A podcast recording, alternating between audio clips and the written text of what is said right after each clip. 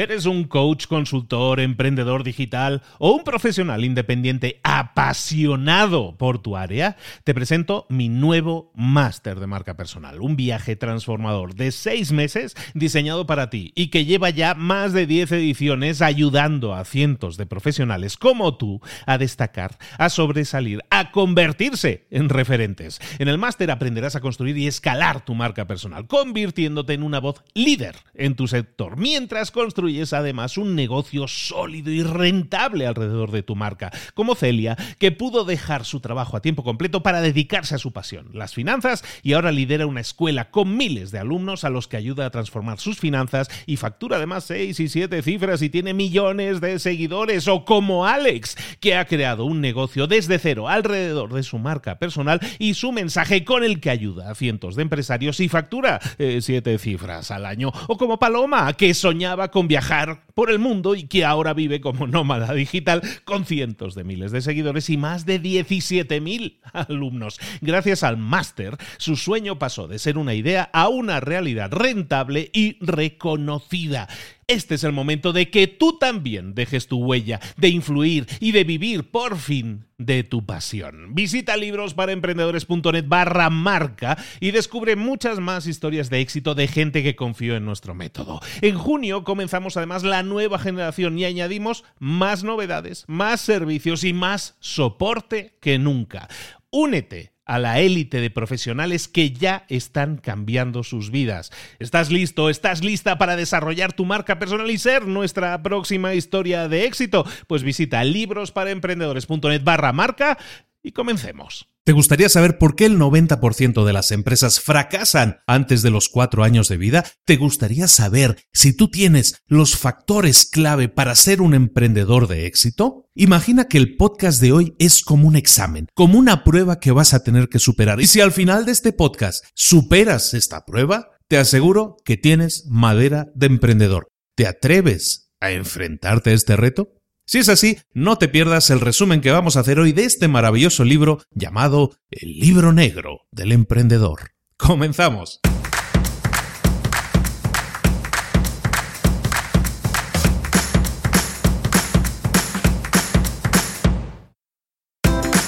Bienvenidos al podcast Libros para Emprendedores. Para alcanzar el éxito en cualquier negocio que quieras emprender, debes formarte, debes estudiar, aprender para emprender. Y para ello, no hay nada mejor que un libro. En el podcast Libros para Emprendedores te ayudamos de tres maneras. Primero, seleccionando los mejores libros del mercado para ayudarte a emprender, a mejorar en tu emprendimiento. Segundo, te ofrecemos gratis un resumen de los puntos más valiosos explicados en cada libro. Y tercero, te damos finalmente pasos a seguir para poner en práctica todas esas lecciones aprendidas y así poder acortar tu camino hacia el éxito ya sea marketing, ventas, liderazgo, emprendimientos, mentalización, eh, vamos a analizar lo mejor de lo mejor, de los mejores libros del mercado y te lo vamos a dar todo bien masticadito y listo para ser aplicado. Soy Luis Ramos, empresario y emprendedor, y voy a acompañarte, si me lo permites, en este camino. Sin más, comenzamos. Muy buenas a todos, bienvenidos un día más, una semana más, un capítulo más a Libros para Emprendedores. Esta semana vamos a ver un libro, el primer libro, de hecho, de todo el podcast que está escrito originalmente en español. Es un libro eh, del año 2007, si no recuerdo mal, ahora, lo verifico, pero es un libro del año 2007, escrito por un señor que se llama Fernando Trías de Bes. El libro se llama El libro negro del emprendedor. Fernando Trías de Bes es un empresario, pero sobre todo es un autor. Nosotros, casi todos los que lo conocemos, lo conocemos por sus libros. El primer libro que yo recuerdo de él se llama La Buena Suerte, en el que él fue coautor. Un libro famosísimo en, pues hace como unos 12 años, 12, 14 años. El caso es que la buena suerte lo puso en el mapa y después de eso, tres años después, tres, cuatro años después, escribió este libro negro del emprendedor Fernando Trías de Bes. Es, como comentaba entonces, un autor de libros, también es profesor de ESADE, que es una de las escuelas de negocios en lengua española más importantes del planeta, que está en Barcelona, y es emprendedor, es un emprendedor, creó una empresa de investigación de mercados. Él, él dice en el libro, y es muy interesante, en la distinción me encantó, cómo distingue lo que es un emprendedor y lo que es un empresario, que no siempre tienen que ser la misma persona. Él se define como un buen, un gran emprendedor, un buen emprendedor, pero no como un gran empresario. Eso lo vamos a ver ya dentro del resumen, qué es la diferencia entre emprendedor y empresario. Es muy interesante. Pues como te decía, este libro es el primer libro originalmente escrito en español que vamos a revisar. No va a ser el último, aunque sí te digo que no va a haber muchos más, por lo menos que yo conozca, pero bueno, pues con el tiempo seguramente van a ir apareciendo eh, cada vez más libros interesantes. Aquí estaré yo para resumirlos, para comentar los puntos más interesantes. Bueno, el libro negro del emprendedor lo que pretende es desanimarte, que dejes de querer ser emprendedor, que dejes de soñar con ser emprendedor, porque se enfoca sobre todo en lo que lleva al fracaso de las empresas o de los emprendimientos. En lugar de enfocar el libro como la mayoría realmente, y él así lo comenta en el libro, solo el 3% de los libros hablan realmente de esto que vamos a ver hoy, de las causas del fracaso de las empresas. Normalmente en los libros que vemos siempre nos hablan de técnicas, estrategias, formas de enfocarnos para conseguir llevar al éxito algo, un emprendimiento en este caso. Este libro se enfoca en exactamente lo contrario, en buscar lo que él llama factores claves del fracaso, los FCFs, y hay 14 de ellos en el libro que lo vamos a revisar, y son factores que llevan al fracaso de las empresas. Este libro es como un examen, él mismo lo define así, es como una prueba. Si tú vas pasando páginas del libro y aún así sigues leyendo porque identificas que esos factores del fracaso no están en ti o no saldrían de ti, entonces al final lo que queda es que vas a ser un emprendedor de éxito. Si no, si tú te identificas con alguno de esos patrones de comportamiento o formas de, hacer las cosas que él identifica como factores clave de fracaso, entonces amigo, lo mejor sería que revisáramos un poco si realmente emprender es para nosotros, si tenemos madera de emprendedor o realmente es algo que a lo mejor no deberíamos eh, intentar porque probablemente vayamos a fracasar. Ey, no es una garantía, pero pues por experiencia y la verdad revisando el libro de nuevo pues te das cuenta de que sí hay muchos factores que el, hombre habla por experiencia. Entonces todo eso yo también lo, consigno lo firmo también y, estoy muy muy de acuerdo con este libro. Por eso quería que fuera uno de los libros que estuviera en el, en el top 10 de los 10 primeros libros de, este podcast. Espero que te guste. Vamos a empezar sin más dilación con los 14 factores clave del fracaso de un emprendedor el autor lo divide en cinco partes, en cinco áreas, que son las áreas que concentran la mayor parte de sus factores. Esas cinco áreas son, primero, la naturaleza de la persona que emprende. Segundo, los socios que vas a tener. Tercero, la propia idea de negocio. Cuarto, la situación familiar del emprendedor. Y quinta y última parte, la gestión del crecimiento. Vamos a empezar, por, tanto, con la primera área que concentra factores de fracaso. La primera área que vamos a tratar es la naturaleza de la persona que emprende. Y para eso entramos de lleno con el primer factor del fracaso. Emprender con un motivo pero sin una motivación. Para empezar con este primer factor clave, tenemos que empezar siendo honestos con nosotros mismos. ¿Cuál es el motivo que nos está llevando a querer iniciar este emprendimiento? Normalmente mucha gente dice, no, pues el motivo es, el, es la propia idea de negocio. He tenido esta idea de negocio y quiero arrancarla, quiero llevarla adelante. Esa respuesta no es una respuesta válida, no es un motivo. Eso es el objeto del negocio, pero nunca es un motivo válido. Normalmente hay una motivación personal detrás de cualquier emprendimiento.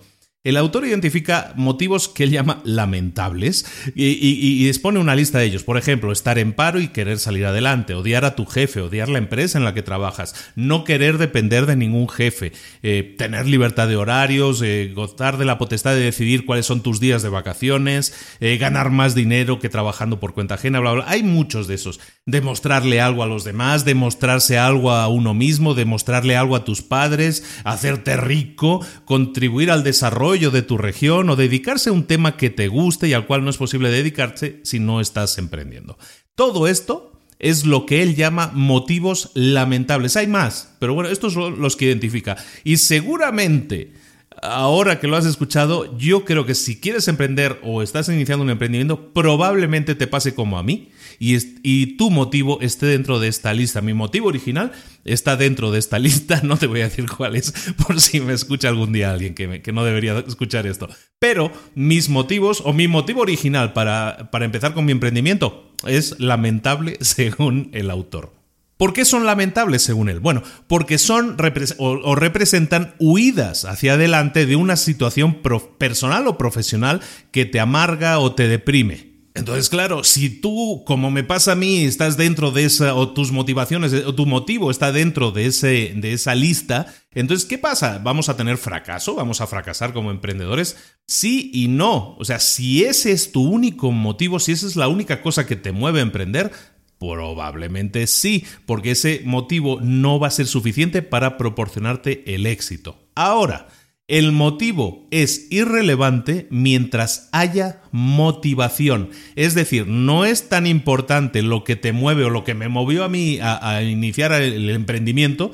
Eso no es tan importante siempre y cuando tengas motivación. ¿Qué es la motivación? Pues la motivación son las ganas, la ilusión, el deseo de aprender el motivo provoca tu decisión, pero no es tan importante como la energía que tú aplicas a llevar ese motivo adelante. Es interesante lo que comenta en este capítulo, lo puedes leer en profundidad en el propio libro, pero eh, en resumen, básicamente muchas veces a muchas personas nos pasa que la presencia de un motivo inhibe eh, la toma de conciencia de lo importante que es la motivación. Por ejemplo, si a ti te dan el contrato, te dan un contrato de gobierno, a lo mejor de una importante cantidad, y ese se convierte en el objeto del negocio, lo que hablábamos al principio, que eso no es realmente lo que te debería mover, pues te vas a encontrar que por muy bueno que sea el contrato, si no eres capaz de llevarlo a cabo, te puede ir muy mal. Entonces, ¿qué es lo que necesitas? Tener motivación, ganas, energía echarle el resto para que ese proyecto salga bien. Mucha gente se piensa que como ya tuve la idea de negocio, con eso es suficiente, es una gran idea, vamos a llevarla a cabo. No, hay que echarle muchas ganas, mucha energía para que un proyecto salga adelante. Por lo tanto, primer factor clave del fracaso es que solo tengas motivo, pero no tengas motivación. Y esto es importante y mucha gente que está escuchando esto ahora mismo debería planteárselo de esta manera. A lo mejor tú tienes la idea, la ilusión de emprender. Te gustaría algún día ser tu propio jefe, pero eso, sin más, no es suficiente. Volvemos siempre, en todos los podcasts lo repito, hay una frase que es pasa a la acción. ¿Y qué es la acción? Es dedicarte en cuerpo y alma a hacer que esa idea se convierta en realidad. Mucha gente se queda en el sueño, en la idea, tiene el motivo, pero no pasa a la acción, no está motivado para pasar a la acción por miedo al fracaso, por lo que sea. Pero eso es lo que te inhibe. Tienes el motivo, pero no la motivación. Para ser emprendedor, por lo tanto, necesitas un motivo, sí, pero sobre todo necesitas motivación. El segundo factor clave del fracaso de un emprendedor es que no tengas carácter de emprendedor, que no tengas la personalidad o lo que se necesita para ser un emprendedor. Porque que te quede claro una cosa, emprender no significa ir al registro y dar de alta una empresa, o ir a un notario y dar de alta una empresa, depende del país, eh, los trámites son diferentes. Dar de alta una empresa no es emprender. Adquirir una franquicia no es emprender. Dedicarte a trabajar en el negocio de tus padres no es emprender. Emprender no es montar un negocio. ¿Qué es entonces emprender? Bueno, emprender es una forma de enfrentarse al mundo, una forma de enfrentarse al mundo en la que la persona que lo hace disfruta con la inseguridad de no saber qué es lo que va a pasar mañana. El verdadero emprendedor es aquel a quien esa inseguridad le produce un cierto placer. Si a ti no te gusta tener esa inseguridad de no saber qué va a pasar mañana, de no saber qué va a pasar con tu vida, de no tener tu vida planificada, tú no tienes madera de emprendedor. Oye, hay gente que prefiere la seguridad, la rutina, el saber que cada mes o cada quincena va a cobrar X cantidad de dinero y con eso hace su presupuesto y hace su vida.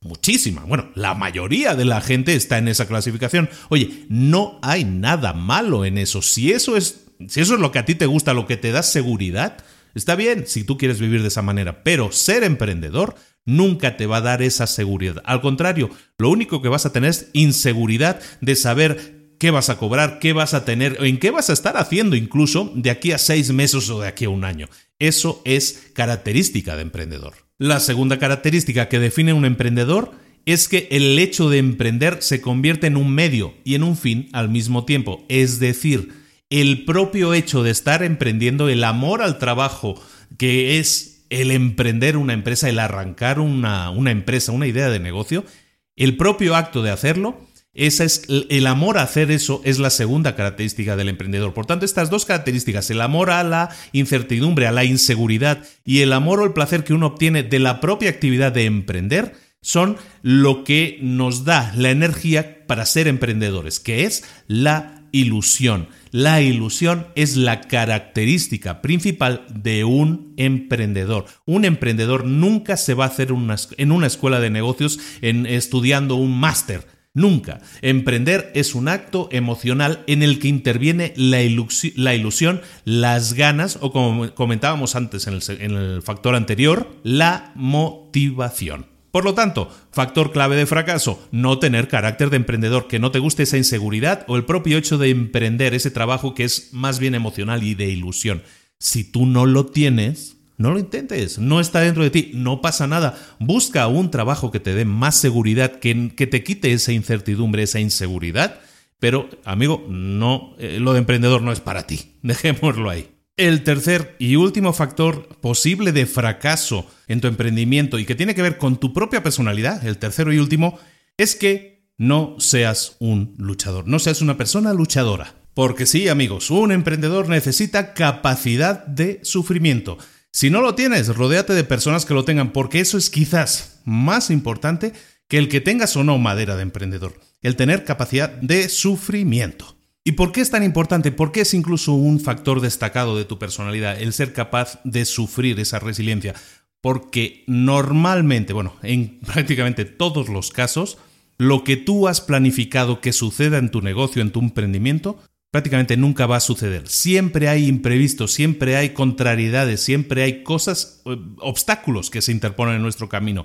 Esa capacidad de tener cadera, de saber esquivar o de saber reaccionar a contrariedades, a cosas que se interponen en nuestro camino, es luchar, es tener esa capacidad. Hay gente que no tiene esa capacidad, que si no salen las cosas como había planeado, hay gente que se bloquea. Si tú te bloqueas, si tú eres de esa clase de personas que no es capaz de reaccionar, de actuar en consecuencia con algo que haya pasado, con un, imprevisto que pueda haber sucedido, entonces tú no tienes eh, madera de emprendedor. ¿De acuerdo? Espero que no te lo tomes como algo personal. Cuando uno se lee este libro, a veces el hecho de que sea tan directo, los españoles somos más directos que los latinoamericanos y muchas veces también esa, esa forma de hablar tan directa, los latinoamericanos la sienten como más agresiva. Si es así, no lo sientas así. No es un ataque a ti como persona, sino estamos intentando identificar posibles causas que puedan llevar al fracaso. En este caso, si no tienes esa capacidad, esa agilidad para hacerlo, Rodéate de gente que sí la tenga porque es importantísimo que tengas esa capacidad de reacción porque de nuevo, ningún negocio sale como tú lo habías planeado nunca. Bienvenidos al mundo real de los emprendedores. En el mundo real de los emprendedores hay veces que hay clientes que no te pagan, que contabas con un determinado dinero y no te lo pueden dar y te lo dan en pagos eh, mensuales, cuando tú contabas con ese dinero en enero y a lo mejor no lo tienes hasta abril. ¿Cómo reaccionas en esos casos? Esa capacidad de despertar una reacción en ti. Hay gente que no la tiene. Si tú la tienes, perfecto, seguimos adelante con el siguiente factor. Si no, no pasa nada. Rodéate de gente que sí lo tenga para corregir ese punto porque te digo, es imprescindible para que un emprendimiento tenga éxito. Cambiamos ahora de área, del área de lo personal, de ti como persona y de los factores que te pueden llevar al fracaso. Pasamos ahora a la otra gran área favorita de muchos para hablar y para quejarse, que es la de los socios.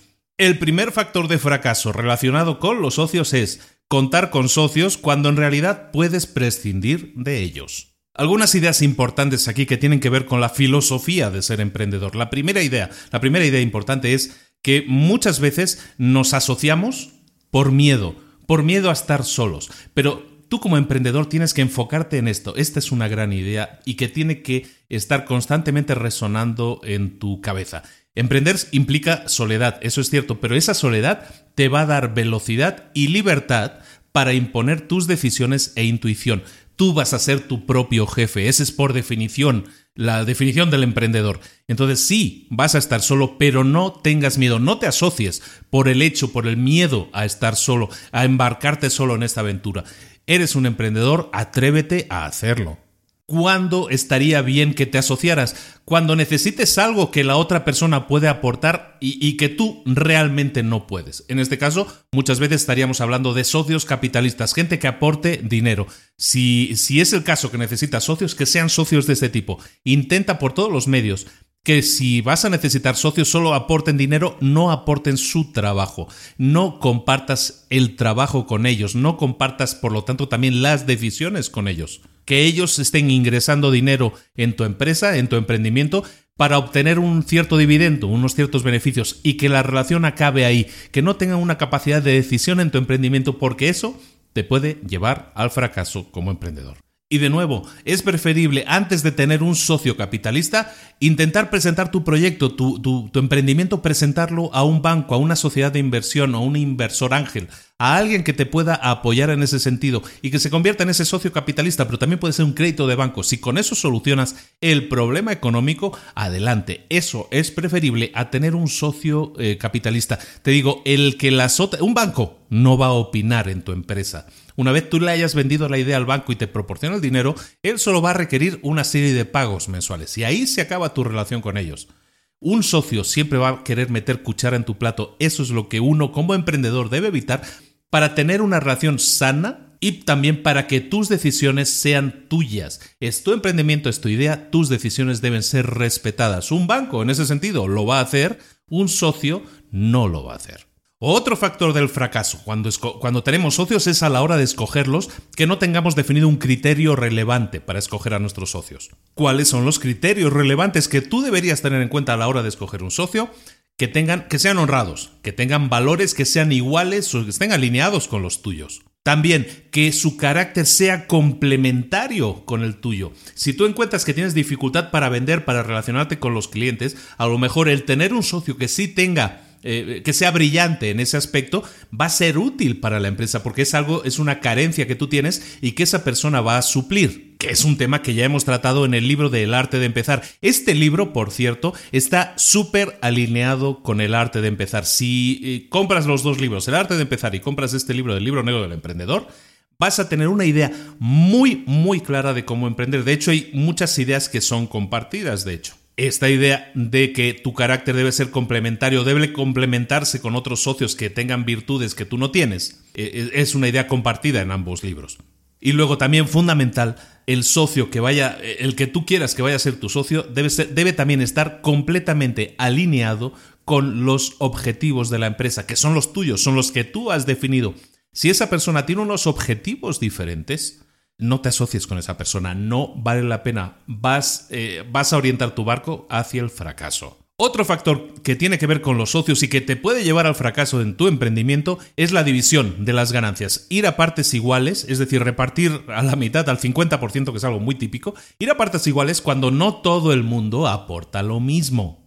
Este tema es sumamente importante y aquí incluso te voy a aportar una historia personal si, me lo permites. Bueno, primero vamos a hablar de lo que cada socio puede aportar a una empresa y vamos a verlo porque hay diferentes cosas que un socio puede aportar. Por ejemplo, te pongo un ejemplo, algo que yo he vivido personalmente, como sabes, ya lo he comentado más de una vez, estoy también en el negocio de la construcción. Entonces, me ha pasado alguna vez que hemos hecho algún negocio en el que un socio pone el terreno y yo pongo la construcción y la venta. Ese negocio el que uno ponga el terreno, el otro ponga la construcción y aparte un trabajo adicional, en este caso como sería la venta, no puede definirse como que vamos a repartir los beneficios al 50%, o no debería ser así, porque cada uno está aportando cosas diferentes y cada cosa se debe valorar de una manera diferente. Si una persona aporta dinero, esa aportación va a tener un beneficio y ese beneficio se debe definir ese sí mediante porcentajes, ¿no? O mediante acciones, como sea, pero de una manera numérica. Pero luego están los activos, que son las cosas físicas. En este ejemplo que te ponía, si alguien aporta el terreno,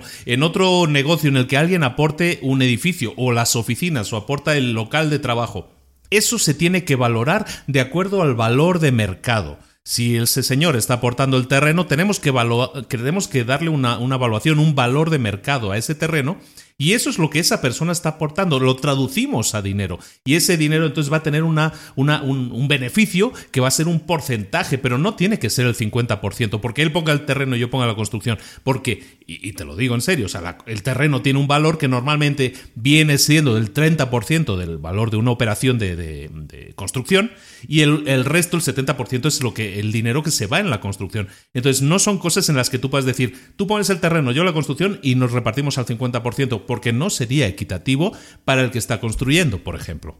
Entonces, en el tema de los activos, si alguien pone un local, por ejemplo, yo es que yo tengo una oficina que la tengo ahí vacía y la pongo, la aporto como local para la empresa. Bueno, lo que se tiene que hacer es valorar que ese local, si lo alquiláramos, si lo rentáramos, tendría un valor de X, ¿no? Eso es lo que esa persona va a recibir a cambio. Ni más ni menos. El que ponga el local no le da derecho a recibir una remuneración que sea porcentualmente a lo mejor del 50% de los beneficios. No, tú estás poniendo un local. ¿Cuánto cuesta ese, local en, alquiler? ¿10.000? Pues toma, eh, tú vas a recibir 10.000 al mes.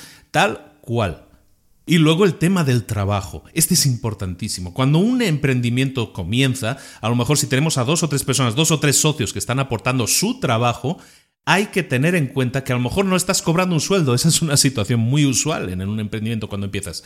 Pero el hecho de que no estés cobrando un sueldo significa que deberías estar cobrándolo y se te tiene que remunerar. Si a lo mejor tardas seis meses en, monetizar tu negocio, entonces recuerda que has estado trabajando seis meses ¿Y cómo valoras el trabajo que tú has hecho? Pues si tú has hecho trabajo de atender al teléfono, de vender, de, estar hablando con proveedores, ¿Qué necesitarás después de seis meses para realizar esas acciones que a lo mejor tú ya no vas a realizar? Vas a necesitar a lo mejor una secretaria, un vendedor y un gestor con los proveedores. Son tres sueldos. Pues a lo mejor tú durante esos seis meses has estado, has estado haciendo el equivalente a esos tres sueldos. Eso es lo que tú deberías cobrar ahora por esos seis meses de trabajo pagarte a ti mismo, si no lo has hecho en esos seis meses, pagarte ahora y pagarte de acuerdo a lo que cuesta el trabajo que tú has realizado. Tienes que valorarlo adecuadamente. No se vale eso de, venga, trabajamos durante seis meses y cuando vengan los beneficios hay mitad para ti, mitad para mí. Eso no es lo adecuado. Hay que valorar cada cosa en su justa medida. Importantísimo.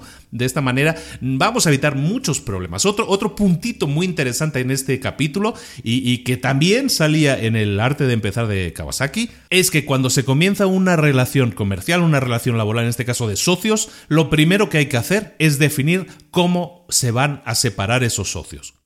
Y, ya van dos veces que lo comento, porque en otro libro, como te comento, estaba.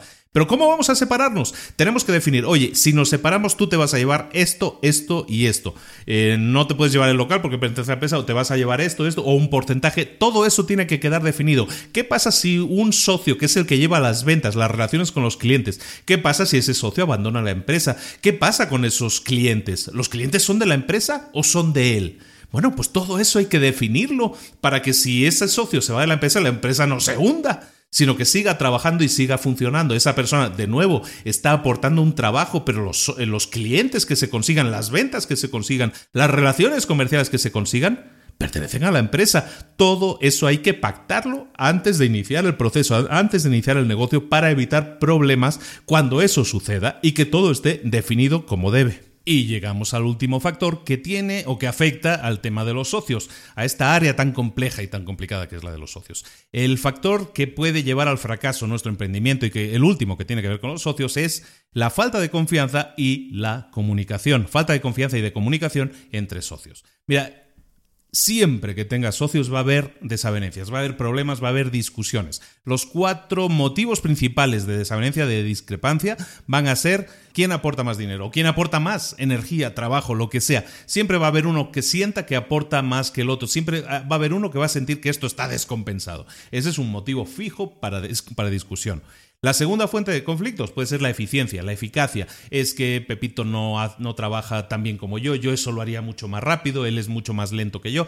Ese es típico problema de que crea conflictos. El tercer motivo puede ser tan fácil como el estilo, en lo que llaman el estilo profesional. ¿Qué es el estilo profesional? Pues es que uno es más desenfadado, es que a mí me gustaría que Pepito fuera con traje y corbata y él siempre va en mangas de camisa, o tiene la no sé, tiene en la, oficina, tiene decorada de una tal o cual manera. Es decir, el estilo de cada uno, al final todos son personalidades diferentes y va a haber un momento en que las personalidades van a chocar lógicamente. Otro motivo de desavenencias, el cuarto, es la desconfianza. Y ese es el más preocupante porque es lo que lo mata todo. Si no tienes confianza en la persona con la que estás trabajando, en tu socio, esto es como un matrimonio. Si no tienes confianza, el matrimonio y la sociedad, en este caso, también se van a ir a pique. Entonces, como en todo matrimonio, tenemos que basarlo todo en la confianza y en la comunicación. Si no existe confianza y comunicación con tu socio, tu emprendimiento está destinado al fracaso. Tenlo en cuenta antes de iniciar un emprendimiento. Mira con quién te vas a asociar y mira si estos problemas van a suceder y cómo los vas a tratar. En resumen, recuerda, para corregir esos problemas hace falta confianza y comunicación. Si no la tienes con tus socios, no vale la pena que, ni siquiera te arriesgues. Busca alternativas. Terminada el área de los socios, pasamos ahora al área de las ideas, factores que tienen que ver con la idea de negocio y que van a provocar o que, nos, o que son factores que pueden provocar el fracaso de nuestro emprendimiento.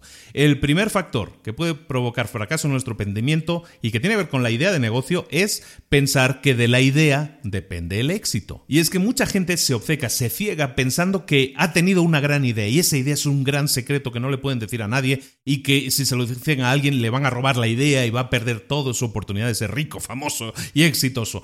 Eso, eh, eso no es así. Normalmente una idea no vale nada a menos que la ejecutes. Normalmente no, siempre. Una idea no sirve para nada si no la ejecutes. Y aún así, la idea va a ser exitosa o no dependiendo de cómo la ejecutes. Es decir, no es tan importante la idea como la forma en que tú estás llevando a cabo ese negocio, la forma en que tú lo arrancas o lo que tú estás aportando que es diferencial en ese negocio. Es más, y lo dice muy acertadamente en este capítulo, vale mucho la pena que te lo leyeras entero, y es que habla en este capítulo de ese tema de las ideas. Las ideas en sí no tienen que ser revolucionarias, es más, aconseja, y, yo también estoy de acuerdo, que, que en el tema de las ideas, si puedes coger una idea que ya existe, que ya está probada, que funciona, y adaptarla de alguna manera, cambiar tu plan de negocio. A lo mejor esa idea funciona en Estados Unidos y tú quieres adaptarla a México o a España o al país que sea. E, eso se puede hacer. De hecho, es más fácil arrancar algo así porque ya tienes una base sobre la que trabajar. Ya ha habido alguien que se ha dado con la cabeza en el muro pegándose para, para saber cómo solucionar cosas. Es más fácil adaptar esa idea a otro contexto, sin duda, eh, cambiar el plan de negocio. Por lo tanto, recuerda esto, las ideas no son claves, no son tan sumamente importantes como la implementación. Y, viene al pelo. Vamos a ver un, libro. Mira, viendo esto, comentando esto, me ha venido a la mente un libro que leí estas navidades que se llama El cliente automático, de Automatic Customer. Creo que no está en, español. Acaba de salir, es del año pasado. E, en este libro se habla de varios eh, esquemas de negocio que lo que buscan es automatizar ingresos mes a mes, crear una especie de membresías o de servicios por los cuales tú cobras mensualmente y bueno, pues si te llaman para activar el servicio o no lo hacen, pues eh, de ahí viene el plan de negocio. Y hay varios esquemas, es muy interesante ese libro, está lleno de muy buenas ideas. Lo vamos a ver, lo vamos a ver seguro porque le, os va a llenar de ideas. A mí me llenó de ideas, de hecho hubo una que me llamó tanto la atención que dije, bueno, pues voy a intentar adaptar esa, o voy a intentar pensar, trabajar en cómo adaptar eso aquí en México, que es donde yo vivo. Y en eso estamos, y a eso me refiero con el tema de las ideas. Tú puedes coger una idea que ya existe, en este caso una que yo leí en un libro, y pensar, ¿sabes qué? Me veo implementando esa idea, me veo haciendo esa idea aquí donde yo vivo y adaptándola o pensando en los problemas. Y en eso estamos ahora, estamos diseñando, pensando qué problemas nos vamos a encontrar, cuál es la idiosincrasia, la personalidad de cada, eh, de cada lugar donde se implementa. Esto es una idea que, de una empresa que está en Washington. Evidentemente la gente de Estados Unidos, de Washington, es muy diferente a la gente que está en México. Entonces, eh, pues hay que pensar también en todo eso y en la forma de implementar. Es decir, no vamos a, a coger esa idea y decir, vamos a hacerla aquí y ya está.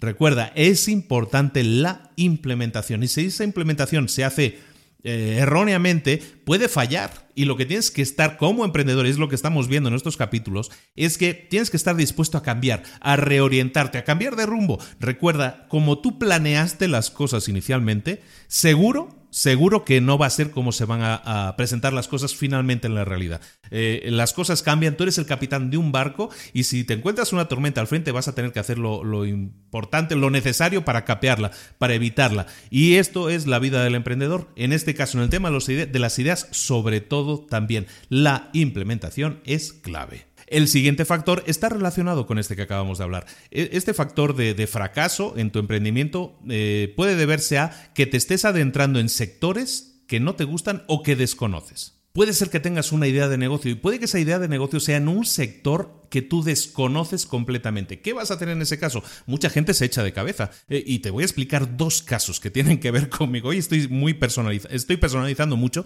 pero me mueve mucho, me recuerda muchas cosas. Mira, cuando yo llego a México, eh, uno de los negocios que quería emprender y es el que estoy haciendo es el tema de la construcción, pero mientras solucionamos una serie de problemas que tenían que ver con una serie de terrenos que queríamos adquirir, pues yo me entretuve, por ejemplo, en ir a una feria de franquicias, no me salía el nombre, una, feria de franquicias. Voy a México, a, Ciudad de México, a una feria de franquicias y encontré una franquicia. Y la compré, la compré. Y era una franquicia de distribución de perfumes.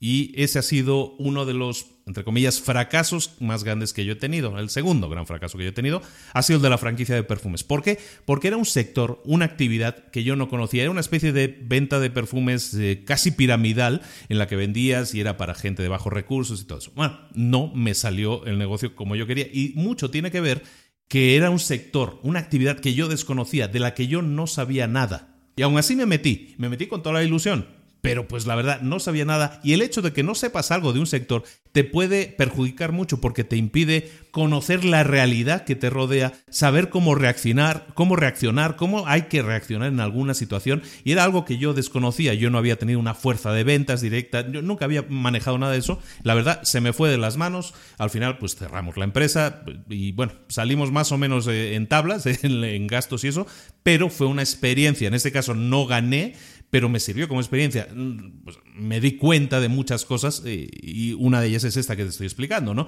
Me metí en un sector, en una actividad que yo no conocía. Por lo tanto, es importante que te metas en cosas que sí conoces. ¿Por qué? Porque vas a dominar más tu entorno. Y si no conoces ese entorno y aún así te quieres meter, intenta conocer ese sector de alguna manera. Habla con gente que ya trabaja en ese sector, planteales la idea de negocio que tienes no para asociarte con ellos, sino simplemente para validar tu idea, validar que que va a funcionar, tener algún tipo de validación, del propio sector y que incluso te puedan comentar, ¿sabes qué? Mm, mm, no vas bien por ahí, vas a tener problemas por aquí, ten cuidado con esto, con lo otro. Eso te puede servir como guía para conocer, como introducción al sector. Una segunda posibilidad es que empieces a trabajar, antes de iniciar tu proyecto, empieces a trabajar en ese sector. Si quieres dedicarte a la venta de casas, oye, pues en vez de iniciar tu propio negocio primero, ¿por qué no empiezas a trabajar por cuenta ajena? Trabaja en ese giro, trabaja en ese negocio de vender casas para otra persona cuando creas que hayas aprendido que dominas el entorno, al negocio, cómo funciona, cómo tratar a los clientes, proveedores, cómo funciona todo lo que sea que, sea relativo a ese negocio y tengas la seguridad de que te puedes lanzar en solitario, hazlo entonces, pero ya habrás conocido el sector. No te lances a ciegas, porque te digo, por propia experiencia te lo digo, puede eh, ser eh, un fracaso. El último factor de fracaso que tiene que ver con las ideas, con nuestra idea de negocio, sería el de que estés escogiendo sectores de actividad que sean poco atractivos. ¿Qué es un sector de actividad? Pues es, la es el sector en el que vas a desarrollar tu actividad. Mira, muy sencillo, muy simple. Tienes que eh, buscar que tu negocio esté en un sector que esté en auge, que sea atractivo. Por ejemplo, yo me puedo dedicar a construir eh, casas, pero a lo mejor si lo hago en un pueblo en el que no hay demanda, pues eh, aunque yo haga muy bonitas casas, a lo mejor no voy a hacer muchas. O en mi caso, por ejemplo, yo empecé construyendo en Puebla. Yo hace cuatro años me expandí a Querétaro, que es una ciudad que está a unas horas de distancia de Puebla. Yo sigo viviendo en Puebla, pero he ampliado mi actividad allá. ¿Por qué? Porque hay, tiene un crecimiento muy grande, hay muchísima demanda y las casas salen realmente rápido si pongo casas a la venta que yo haya construido o si hago eh, construcción de casas por encargo. Eh, en cualquiera de los dos casos tengo un mercado muy grande en Querétaro e incluso más grande que el que tengo en Puebla. Entonces, eh, ¿por qué lo hago? Porque escogí un sector de actividad, en este caso el sector, una geolocalización, digamos, una localización diferente a la, en la que yo estoy. ¿Por qué? Porque estoy intentando maximizar mis esfuerzos para que en el mismo tiempo yo pueda ingresar más. Por lo tanto, resumiendo, el último factor que tiene que ver con la idea de negocio es que lo escojas en un sector que sea atractivo. Y que sea atractivo puede ser por muchos factores, puede ser porque sea porque esté en crecimiento, porque sea un sector muy rentable, que te deje mucho margen, porque haya mm, poca competencia, entonces tú tienes más posibilidades de ganar más dinero, porque a lo mejor los requerimientos de inversión sean bajos, o porque el momento económico sea bollante, como te digo, a lo mejor en Querétaro a lo mejor es ahora el mejor momento para hacerlo, es un momento económico bueno, pues vamos a intentar meter nuestra cuchara, meter nuestra oferta en esa localidad, pues para tener eh, más auge, más, eh, más éxito, ¿no? Pero en definitiva, ten en cuenta eso, eh, escoger un sector de actividad poco atractivo por alguna de estas razones puede ser un factor que te lleve al fracaso en tu emprendimiento. Tenlo muy en cuenta. Pasamos a la siguiente área en la que hay factores de, que pueden propiciar el fracaso de tu negocio. La siguiente área es el área familiar, el área que tiene que ver con tu situación personal o familiar.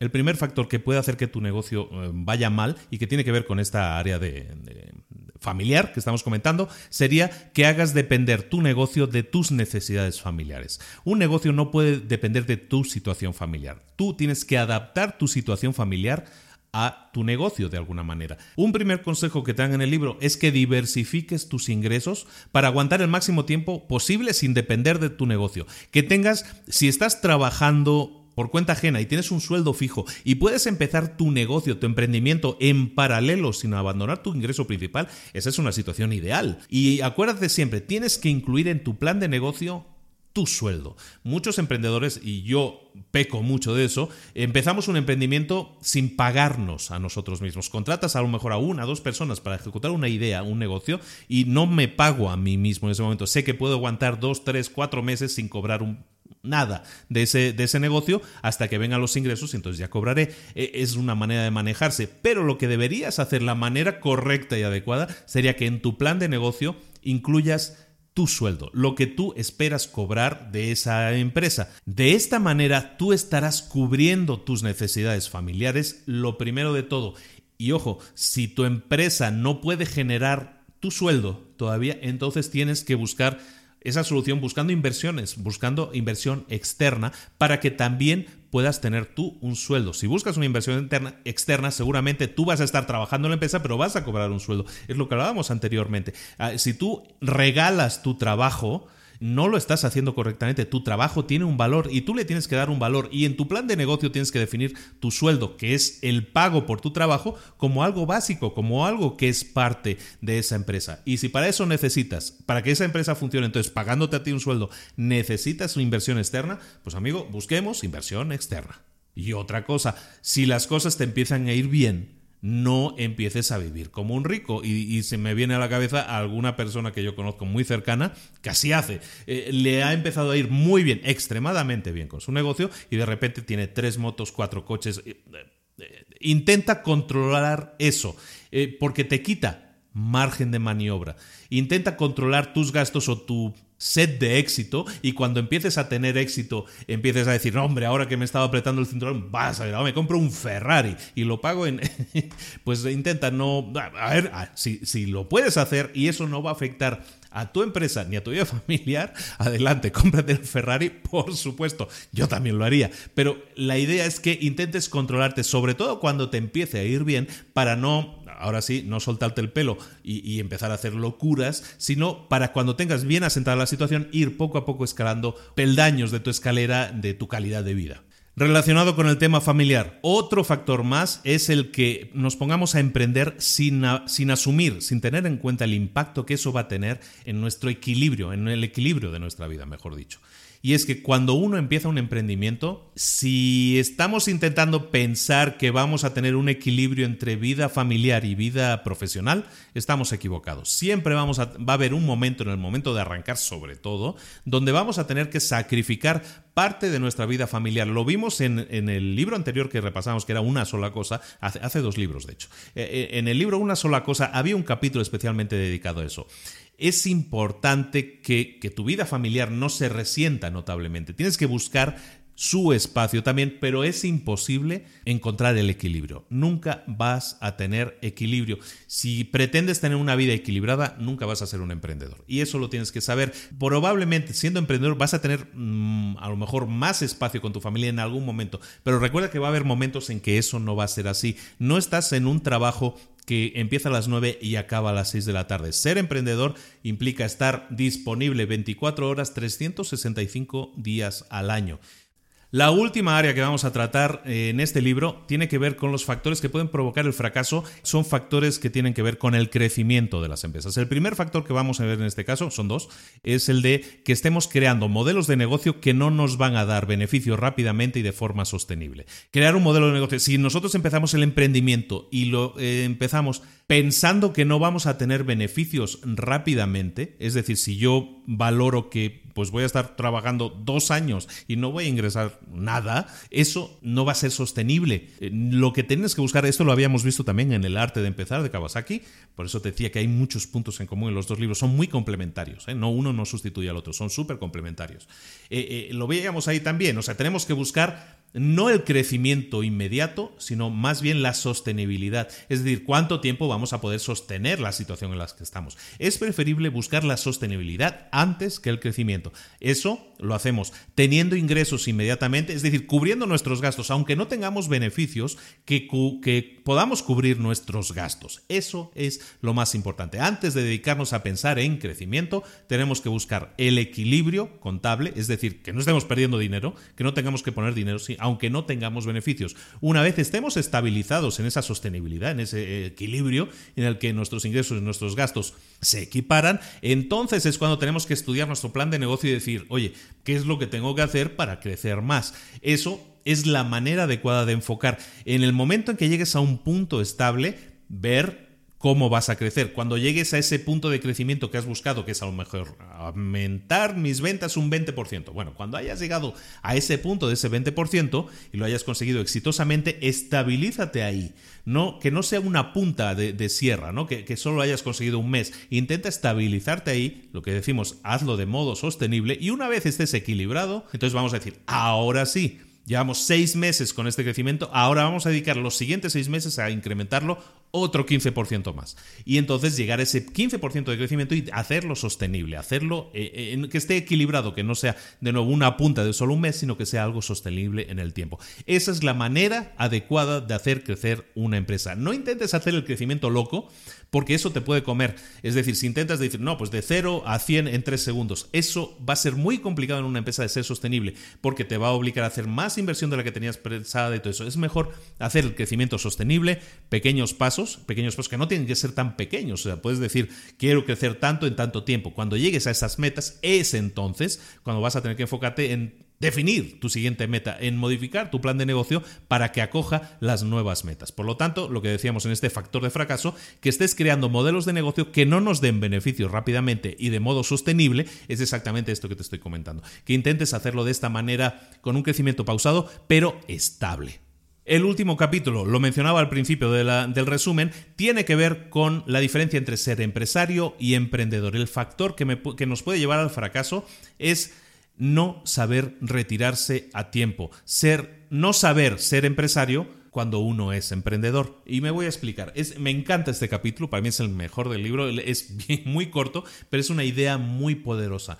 Yo, en mi caso, te hablo personal, yo, yo disfruto siendo emprendedor, iniciando nuevos negocios, teniendo esas ideas, poniéndolas en marcha, pensando cómo hacerlas eh, fructíferas, cómo hacerlas crecer.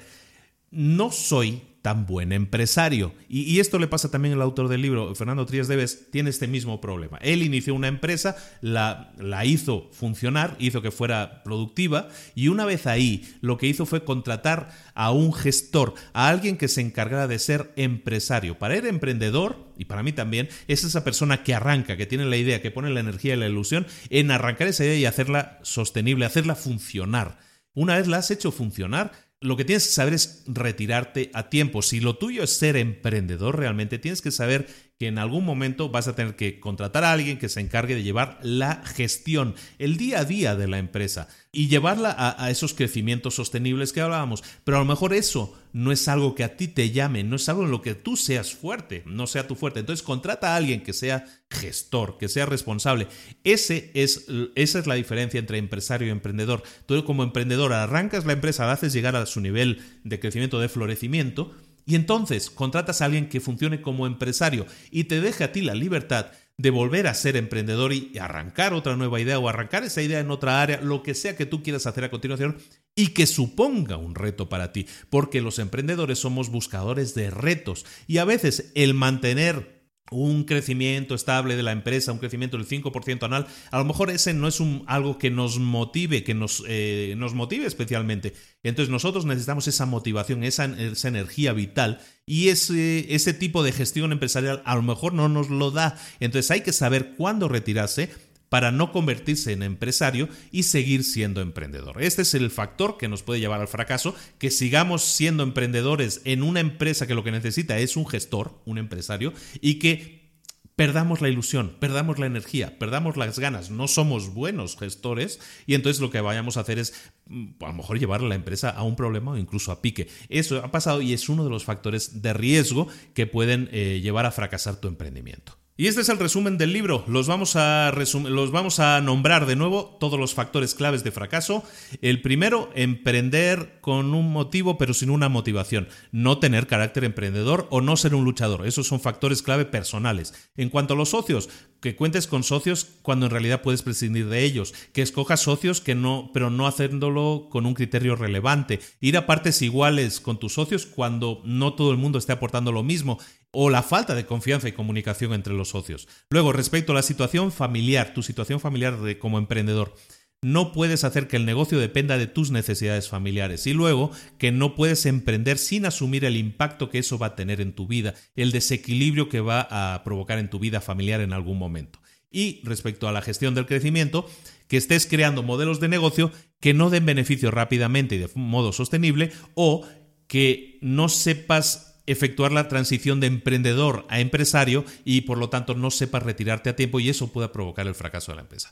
Es un libro que te recomiendo mucho, es muy corto, es muy rápido de leer, yo me lo repasé ahora en dos horas, hora y media para hacer el resumen, entonces es muy rápido de leer, te da muchas ideas interesantes, una visión, digamos, eh, muy interesante también, que es el tema, el enfoque desde el punto de vista de qué puedes hacer para hacer fracasar a tu empresa, para que lo evites. Lo que tienes que hacer es revisar estos 14 puntos y ver si te identificas, si te ves reflejado en alguno de ellos. Y si es así, que tengas presente que eso puede provocar, es un factor clave del fracaso. Te puede provocar el fracaso. No quiere decir que lo, que lo vaya a provocar, pero estás avisado. Si tú no actúas en consecuencia, es decir, si no intentas corregirlo, evidentemente, pues estás destinado seguramente al fracaso. Espero que te haya gustado el resumen. A mí eh, me ha encantado revisitar el libro. Te invito a que lo hagas. Te digo, es un libro que se lee muy rápido y, vale muchísimo la pena. Está escrito de una manera muy amena. Fernando Tías de Bes escribe fantásticamente. Te recomiendo también su libro La Buena Suerte, que se escapa un poco de nuestro tema del emprendimiento. Es una historia muy buena, muy buena y, y te va a motivar mucho. Pero aquí lo dejamos. El libro negro del emprendedor de Fernando Trías de Bes del año 2007 es el libro que hemos visto hoy, esta semana, en Libros para Emprendedores. Te espero el próximo jueves en otra píldora roja y la próxima semana, el próximo lunes, vamos a tener ya disponible un nuevo libro para emprendedores. Eh, te invito, como siempre, a que a través de las redes sociales, a través de nuestra página web librosparaemprendedores.net, a través de Facebook, a través de Twitter, como sea, nos contactes y nos digas qué te ha parecido el libro, qué opinas, qué ideas tienes o te han venido a la cabeza. Historia de éxito, historia de fracaso o incluso propuestas de nuevos libros. Todo eso es más que bienvenido. Ya me han propuesto un montón de libros. y muchos de ellos casualmente ya están en mi lista de, próximos libros y, me, da, me alegra mucho, ¿no? Porque estamos sincronizados, estamos en sintonía, ¿no? Los libros que me gustan creo que son los libros que le van a gustar a, la audiencia que esté escuchando estos podcasts. Eso es una excelente noticia y que siga así, ¿no? Eh, si quieres descargarte un resumen gratis de este libro, de este libro negro del emprendedor, vete a librosparaemprendedores.net barra 008 y ahí vas a encontrar el resumen en PDF gratuito de este libro. Espero que te haya gustado. Lo dicho, nos vemos la próxima semana. Un saludo, hasta luego.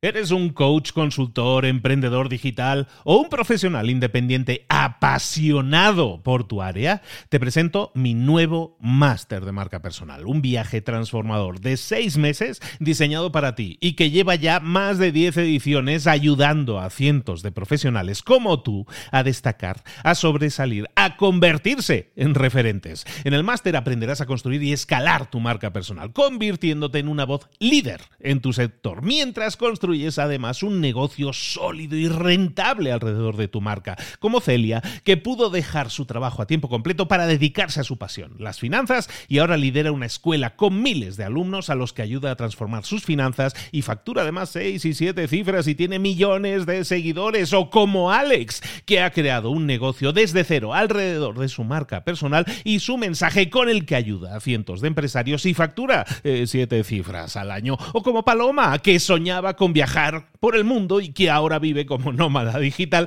con cientos de miles de seguidores y más de 17.000 alumnos. Gracias al máster, su sueño pasó de ser una idea a una realidad rentable y reconocida.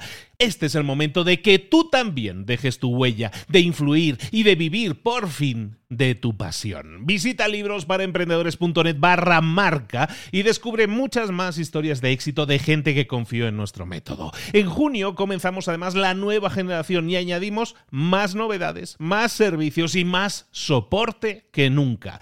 Únete a la élite de profesionales que ya están cambiando sus vidas. ¿Estás listo? ¿Estás lista para desarrollar tu marca personal y ser nuestra próxima historia de éxito? Pues visita librosparaemprendedores.net barra marca y comencemos.